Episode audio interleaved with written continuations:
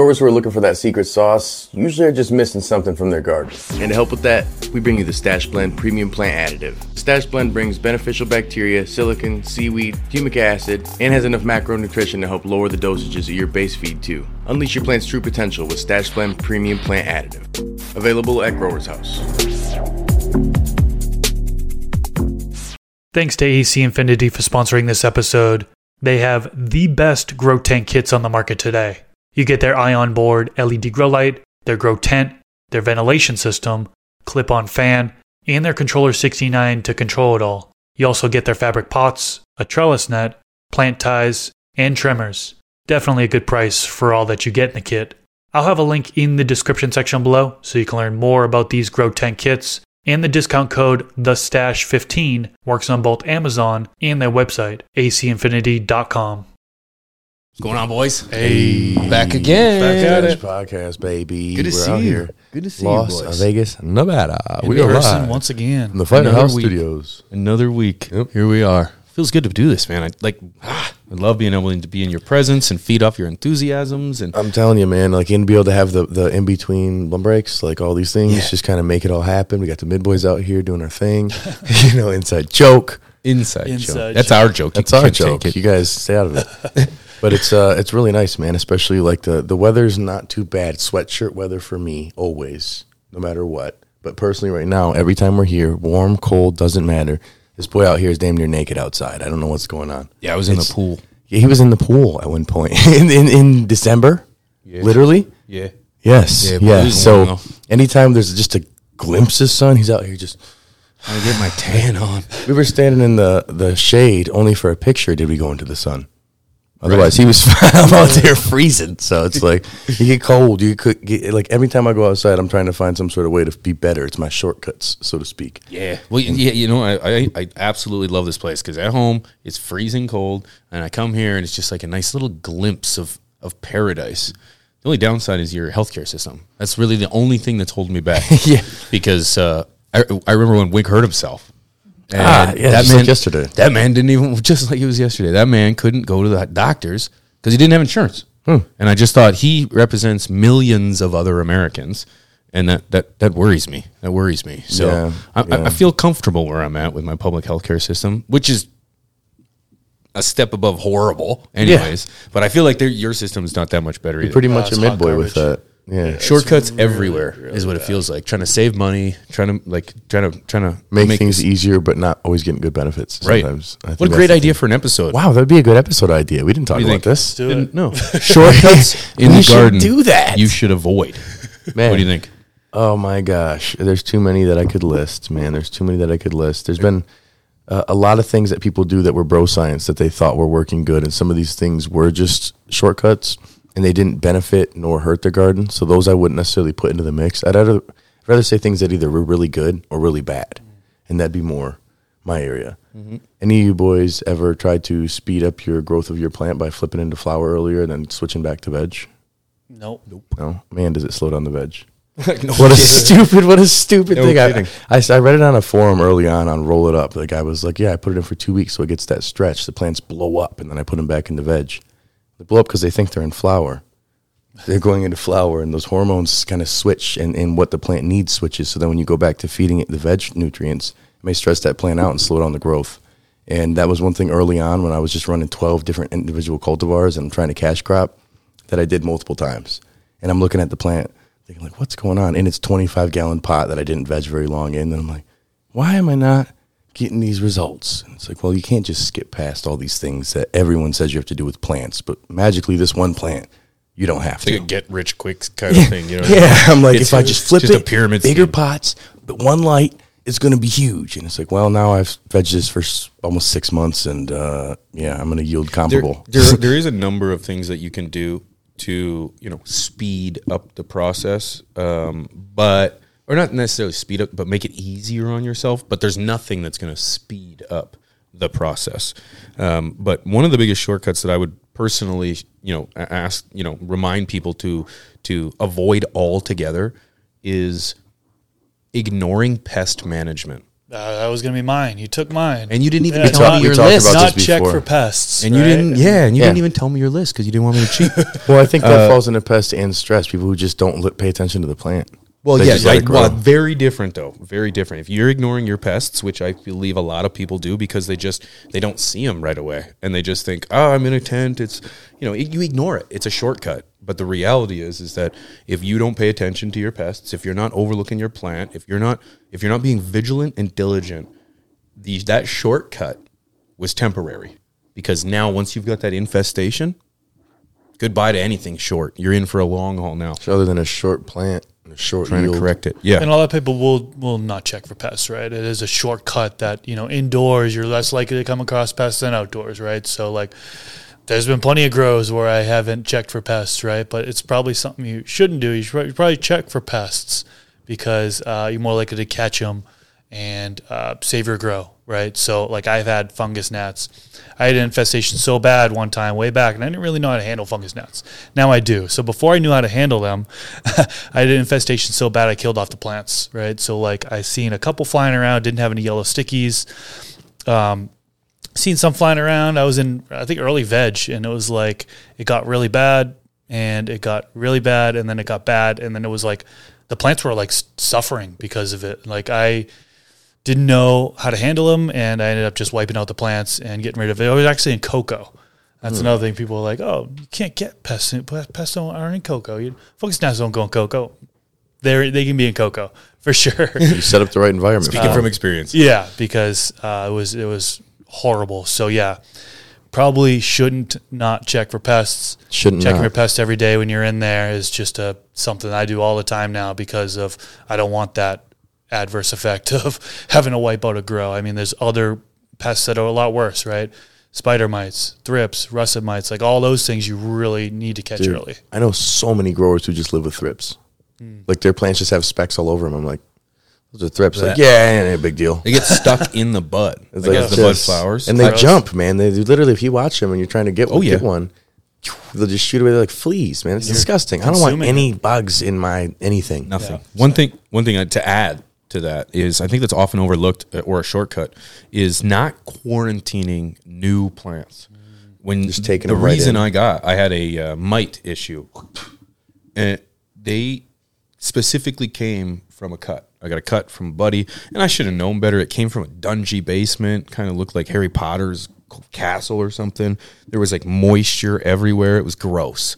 And I took that cut, and I just planted it right into my veg room. And it took me 2 years to finally get my stuff bug-free.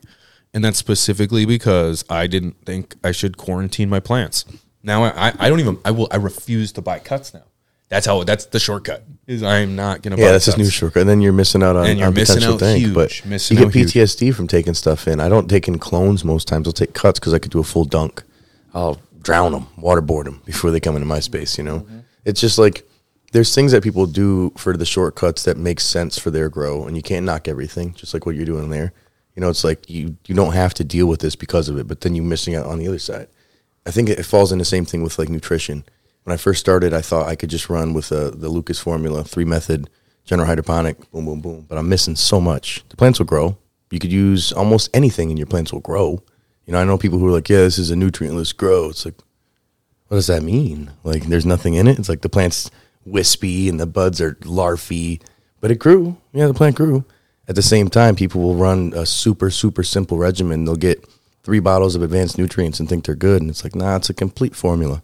You run the full thing, or an organic soil where they're missing a bunch of super essential inputs, and it's this is where your nitrogen's coming from, bud. You decided to not do this one? Oh, this is detrimental. They're I want to save some money. I don't want to put all this stuff in or wait 2 weeks for it to cook. It's you have to. And that's the same thing, too, is myself. I'm I'm going to wait 10 days for my soil to be ready. When you're mixing and inoculating your own soil. I ruined an entire crop by transplanting 4 days early, burnt everything up. It was a bunch of really good clones, and I put them in there, and they were just, they bounced back, but how long it took for them to bounce back was absolutely ridiculous, man. And that's because I was trying to have a shortcut. I'm 14 days? Kiss my ass. I'm going 10. It looks good. It's not hot.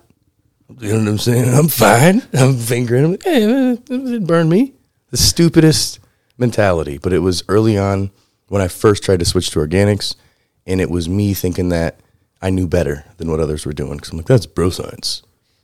Yeah, taking shortcuts on nutrients is very risky, right? It can be real risky. It brings up one that I'm thinking of is blindly adding in organic inputs, right? A lot of people do it. You know, people want to switch from bottles to organics, and they're just blindly adding in inputs, whether it be just a blend of organic inputs in one, and then adding in just a bunch of other things that they see they think is going to be beneficial.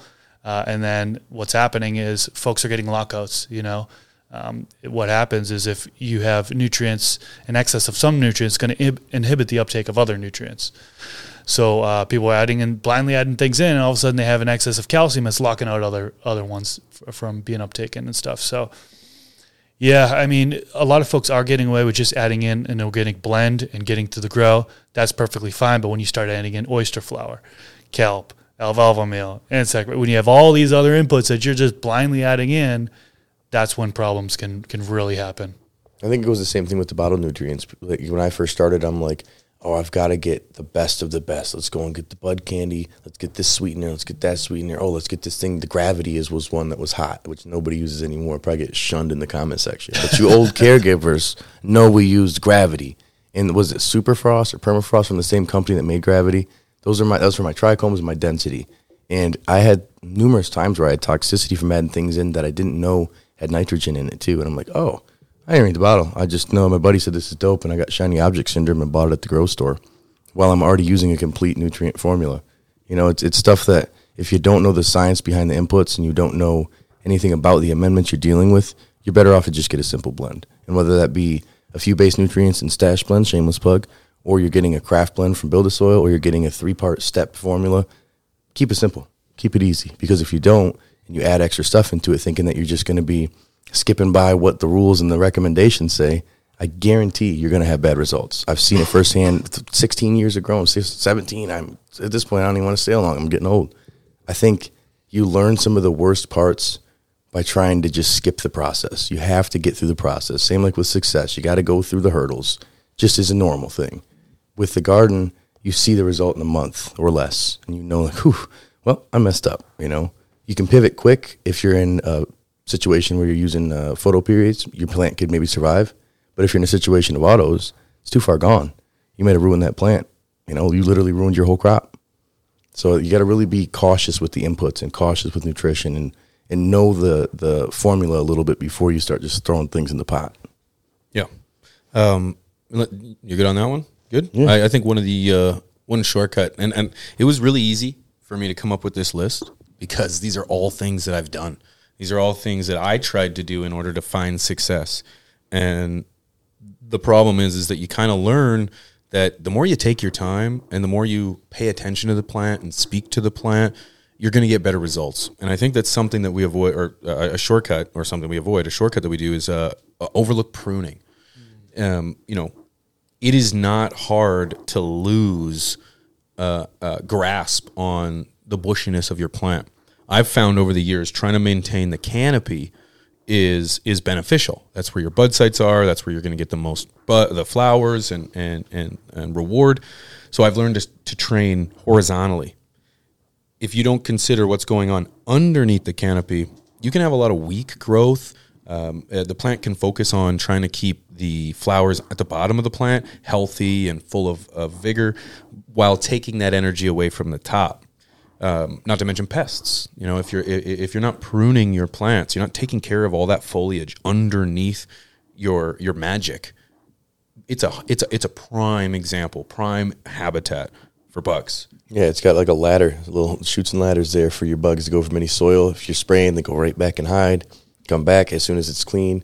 I was dealing with that with winged Rude aphids. And I was like, I'm good. Yeah, that lack of airflow in the middle. I mean, hot spots, humid spots, right? Powdery mildew can most likely to form. So, yeah. Bud rot, potentially. There's so many issues that come into that. I think skipping through it, you're like, I don't need to train my plant. I'll put 20 of them in here, little ones, do it like this. There's a big thought process of people that it's only about yield, but plant performance is big with training, just like human performance. If you don't train properly, proper nutrition, all these things, you're not going to be at your best. with the training, you're going to avoid a lot of bad things. You're going to be able to avoid a lot of these issues. And I think it's underestimated. People think it's only for yield. They think it's only to be able to increase for the, you know, very focused precision stress to get better THC or terpenes. But IPM is even a part of plant training. You know, that ladder to up and down from your media is literally what will keep you for months, for 2 years, fighting these bugs. Literally, mites will go and hide and come back in. And that's exactly what they did. I wiped my whole garden out. I had no plants for like months. And then you'd put some plants in, and next thing I know, they're boom, they're back. And it's like, how? It's like, oh. They just move and hide, you know. Yeah. And yep. That's, people underestimate the power of training your plant properly. And I think, you know, prime example, Northern Scrogger, he works his plants so meticulously. Everything, if you see his room, he's got 4 or 5 separate plants with beds that are all having their individual treatment. So he's in there not only paying attention to all the plants, taking care of bugs right away, but then also doing the proper training. You'll get the maximum everything from your plant in health and performance. I didn't pay attention to that early on. I really thought I could skip all that. I'm like, no, I'll just put 12 of them in at once. Why am I going to flower 4? You're an idiot. Look at all, you know, my full now, bud. It's like, yeah, and all this underneath here, I have powdery mildew and wispy, crappy buds and mites. And it's like, oh, gosh. Bad early experiences. Jeez. One that comes to mind for me is something you shouldn't do is just blindly assume the light output or blindly set the light distance. You know what I mean? Have some knowledge about it. I can't count the number of people that have hit me up and said, what's wrong with my plant? And it comes to find out it's the light being too close, you know, too powerful of a light. And you ask them, hey, what do you have your light distance set to? Why did you set it to that? And they're just like, oh, it seemed like the plants were able to take it, without even looking at the PAR chart or even looking at the recommended light distances that the manufacturer suggests, right? Just going in completely blind. And that could really harm your plant if you're, well, first of all, if you're not giving enough light, right? You can see the stretching happen, unwanted stretching happening, particularly during the seedling stage. You can have a slow growth, right? Because the energy of the light isn't coming down for photosynthesis at the amount that you need for good growth, or setting it too close. I mean, you just burn your plants, right? If your plants are driving too quickly type stuff and you don't have the nutrition in the medium, well, then you're seeing plant deficiencies or burning. A lot of people refer to as top part of the plant and working its way down. A lot of people are just doing that because they're not setting the light distance. You know, they're just going in there blind. So, yeah, I think that's the big thing too, is people think you have to have a PAR meter. You have to have all the high tech quality. A lot of these companies want to set you up for success, so they'll give you charts, they'll give you directions, they'll give you distances that you should have. Things that you should know about DLI and all these other extras are really important, and I'm not saying skip those things, but the manufacturer will give you a lot of this information. It just is what it is. Yep. Yeah, that's a very good point. Well, one thing to like add to that is a shortcut people often consider is how do I get as much herb as possible? And they throw in all kinds of plants. Like you said, they'll just throw in stuffing them in there. I'm going to put 12 under one light and make it work. Not being considerate of the space that you have, and just throwing as many plants as you can in there. That's a shortcut that needs to be avoided, because not only do you run out of space, you lose circulation abilities, great spot for pests, but you've also got a number of different cultivars that are requiring a number of different treatments. Yeah. And you know, I remember when I did that, the most plants I've ever grown was 15, and it was also the worst grow I ever had, because I simply bit off more than I could chew in pursuit of the shortcut of more herb. Yeah, I think that's a great point, is like, unless you're doing something of like a sea of green, and you're that's basically your training method, and you're doing this intelligently focused with a methodical approach, or you're just throwing a bunch of plants in. That's totally a shortcut that can set you up for failure. You'd almost get more yield. I've seen it firsthand. More yield from 2 highly trained quality plants, or one like you do, versus a bunch put in there that yield crap and have crappy small little buds. And yeah, you got a lot of plants in there and it looks cool on Instagram, but it didn't yield much. I'd rather have nice, beautiful, uniform buds. You saw with like Eric and Tyler, shout out Eric Nugshots and Terp Cam. They were showing 80-gallon pots, massive greenhouse, beautiful plants. But the dedication to each of these plants and how great they were trained, guaranteed they'd yield more usable quality bud than larf, compared to having a bunch of them put in there. It's making sure that you take that time. You don't skip all the little things of training and the vegging and the feeding and the whole process, instead of just saying, I'm going to mass cash crop and throw them all in. You got to be really, really meticulous if you got square footage of plants and you're trying to dial it in that way. You got to go like, shout out to the homie Dankum Hunters or Beans Fiend, the people who are really bones grown out there, making it happen where they've got home grows that look like commercial grows because they've got rows and rows and rows of automation and lights all set up properly because they're trying to grow a bunch, but they also have it meticulously set up. They're not just throwing shit against the wall and hoping it sticks, you know?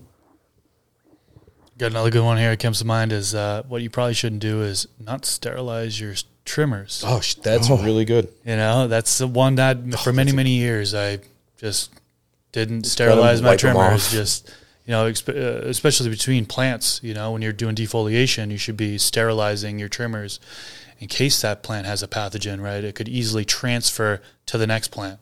So a lot of people use isopropyl alcohol now. It is often said that that's not strong enough. You need to use a bleach solution instead. That's more likely to kill off some of these pathogens. And I think the ratio is like a 1 to 10 bleach to water ratio. But, yeah, sterilizing your trimmers between plants is very, very important. Hop Latent Viroid, it's something that we're learning about quite a bit in recent years here and how just widespread this issue is. I have no idea. I have a feeling in the past I've probably come across it before because I've had plants where nutrition was on point, lighting was on point, environment was on point, but it was still struggling. And most likely it's a virus, you know. And if I'm using my trimmers on that one to defoliate, going right over to my next one, well, then it's easily transferring over to the next plant. And so, yeah, these viruses, viroids, more and more people are hearing about it. They're impacted. It greatly reduces yield, and it can have a whole bunch of other negative side effects of it. So being able to sterilize your trimmers between plants at the minimum, is really good. I'm glad you mentioned that. I definitely don't sterilize them in between plants on harvest, but I definitely sterilize them before I do anything. Yeah, before I get into that particular trim. Yeah, that was a really good one. You know, if you use an aeroponic cloner too, you really run into issues with that. If you're putting in HLV and you've got a situation where it's touching other plants, it's in that water, it can potentially infect it. So it's a really dangerous thing there. And then sterilizing a cloner too is another thing. I didn't think about that with my traditional clone dome. I don't know why I didn't think about it, but I did with the aeroponic cloner. And I opened it up one day and it smelled like a foot. And I'm like, oh no. And I lift up and look at the roots, and they're brownish. I was like, oh, no, I forgot to clean it in that week. I need to pull it out there and bleach down, wipe it thoroughly, and clean it out. Water sitting stagnant over time can create bacteria and pathogens. It just can happen. That's why you see a lot of times in aeroponic cloner, use something like Clear Res or peroxide or even bleach to essentially sterilize the water, battling against bad bacteria and pathogens. I think that skipping these steps of cleanliness is just going to hurt you down the road. You may not see it right away, but you're going to notice like little things. You're like, why is this struggling? Why is my plant not doing good? Why is it taking so long to clone? It's like, well, that invisible thing, those germs that you didn't see, well, now that ruined your garden. So now you got to start over. I know Franklin Fields, they're on the cover of USA Today because they had HLV. They were just not doing good because everybody in there is just walking around and touching plants and doing whatever they want to do and being dumb, and not paying attention. That just happens because you don't think about the fact that this thing you don't see can spread. That means a virus. Mm-hmm. Yeah, one that you mentioned the aeroponic cloner, and it reminds me of like just a reservoir in general, right? Clean your res, being able to clean out your res frequently. Now, I've done grows where I admit I didn't clean out the res once. Now it was a water only dripping down onto organics, right? And there was no light getting into the reservoir. And I was able to get through the grow. I was just kind of pushing it, but standard practice really is to clean out your reservoir once every few weeks. Some people do it every week if they're running bottled nutrients and they are, switching to a new week's dosage anyways. Right. Some people do it every 10 days. Some people do it every 14 days, but cleaning out those reservoirs frequently is definitely going to help prevent problems from occurring. Right. It could, depending on what nutrients you're using, things could like gunk up.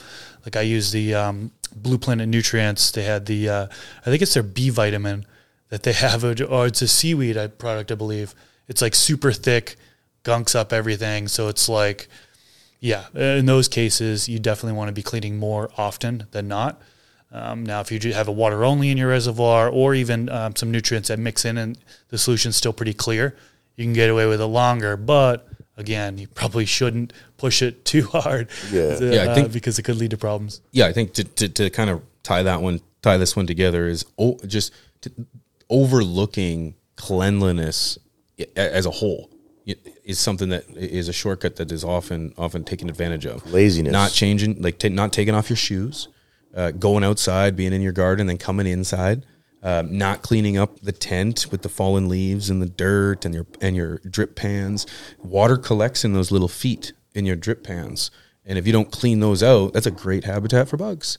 And so, just be reminding yourself of cleanliness. Don't take that shortcut. I think we can apply it to your reservoir, your tent, your genetics. Or your whatever the first one. You might get away with it a few times. That's the thing is people in the comment section. You will. I never dealt with it. I've never had bugs. It's like, good for you, bud. Right. Sweet. Awesome. Just because it's never happened before doesn't mean it won't happen again. And prevention is the best, defense. That's really. Right. I think, too, a shortcut, again, I get to speak from my own personal experience on this one, is trying to save money. You frugal, think, baby. Or at least I thought that I could get into this and I could take the shortcut of not going all out, not getting quality products. I started with CFLs. And, I realized, once you buy a whole bunch of Phillips CFLs, you'll end up spending as much money on those as you will for a really decent, affordable light. You can get an LED quantum board for $100 and decent. They're your Samsung. Or less. Or less, yeah. They have those little cheapy little Spider Farmers that are dirt cheap. That's one. They're $99.99. That's the one I was thinking of. In Canada. Yeah. America, we go to cheaper. No, it's an American website. Really? $99.99. Yep. How much cheaper? It's the SF1000. Oh, because I used your discount code. Pitches420. Thank you. That's why. Thank you. And not getting a decent tent. I'm not saying you have to buy the top of the line everything. You can grow this plant outside with nothing but water and a little bit of food. But if you're going to take it inside, remember you're trying to replicate that environment outside. And if you're not getting at least decent products to get you to that final, it's going to struggle. You'll save money, but it'll be a struggle on your product. Yeah, it makes sense. I've definitely had cheap equipment before. I mean, grow tent. I've tried to get the cheapest grow tent possible. Now you get it. All of a sudden, there's a bunch of light leaks in it. If I had paid $20 more or whatever, I could have got something a lot more quality. So, cheaping out. I like that one. Yeah, it's the same thing with a lot of different, inputs for nutrients. Someone's like, no, I can get that different from a different source. And it's like, it's probably a cheaper input, cheaper source. Just like a lot of cheaper food can taste comparable, but it's not as good for you, I got another one here that I thought of, which you probably shouldn't do, is take your foot off the gas pedal at harvest. Right, you still got the dry, you've still got the cure. A lot of people get to harvest, which is great to get all the way to harvest, be able to chop down that plant, but you still got more work to do. You still got to focus on the dry, focus on the cure, because you can mess that up. Lots of people mess that up, I mean, mold is huge when it comes to the drying and the curing. So whether you're drying in one of the automated boxes, like the Cannatrol or the Herbs Now, it's a little bit more hands-off than it would be if you're in a tent. But in a tent, you got to ensure that humidity doesn't get too high, right? There's some air movement going on, that you're not over drying, right? You still need to focus on those things. And then once you get it over into jars, grow bags, sure, a little bit more hands off. But if you're in glass jars, CVault, you need to be able to burp, make sure moisture doesn't build up too much. You need to be monitoring that. Moisture builds up too much, well, you could potentially get mold at that stage. You spend all that time growing the plant, harvesting, drying, for it to get ruined at the very, very end. So, you probably shouldn't take your foot off the gas pedal there at harvest. Still focus on the drying cure. Or letting it dry too much by just not checking on it. Yep, I've done it in the past where I didn't care about the smoke as much, I thought, until I overdried it and noticed the potential. And I was like, oh, man, that would have been good. If I not, and it just like, you break it up and you see all the trichomes just fly away. Mm-hmm. Just like your hopes and dreams for that herb. I'd like to apply that to, it made me think of this one, not vegging long enough either. Trying to get straight to flower, and then you can apply that to flower, rushing flower.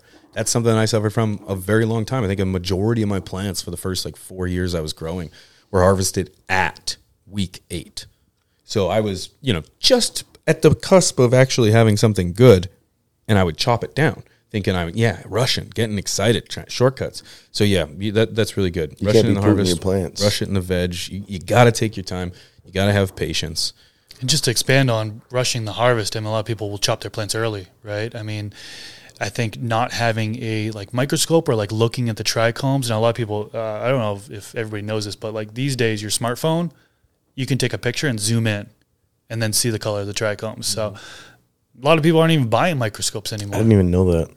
What a garden hack right there, man. So, Get the Google Pixel or an iPhone. Easily just take a picture as close as possible, or take a picture pretty far away and still be able to zoom in and see the color of it, but not checking the trichomes. A lot of people are harvesting early still when there could be more growth.